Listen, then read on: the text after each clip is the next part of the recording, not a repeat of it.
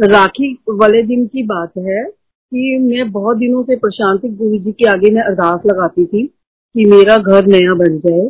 तो राखी वाले दिन शाम को एक प्लॉट के लिए हमारी बात चल रही थी। दो बार हम गए तो हम मीटिंग के लिए गए हम वापस आ गए पैसे लेकर। और राखी वाले दिन वो खुद ही डीलर हमारे घर में आ गया। कहता है कि आप उसकी डील करोगे? उसका फ़ोन आया, आप आंटी घर पे हो? मैंने कहा हाँ। तो वो हमारे घर में आया तो उसने कहा, जी, मैं ऐसे ऐसे ये बात है कि भी आप ये और गुरु जी ने मेरे को वो प्लॉट दिला दिया। गुरु जी का बहुत बहुत शुक्राना और फिर मैं मक...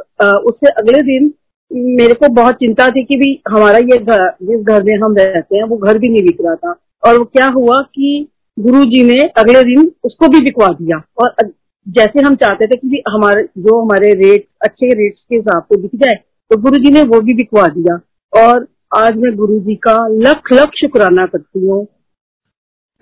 गुरु जी ने मेरा सारे काम करते, गुरु जी सबकी सुनते हैं। और उससे राखी वाले दिन ही, राखी से एक दिन पहले ही एक आंटी का सत्संग सुन रही थी मैं। मैंने कहा, ये बिल्कुल मेरी स्टोरी है सेम और गुरु जी ने मेरे पे इतनी कृपा करी कि मेरा नया घर बन बन जाएगा। गुरु जी का लख लख शुक्राना है।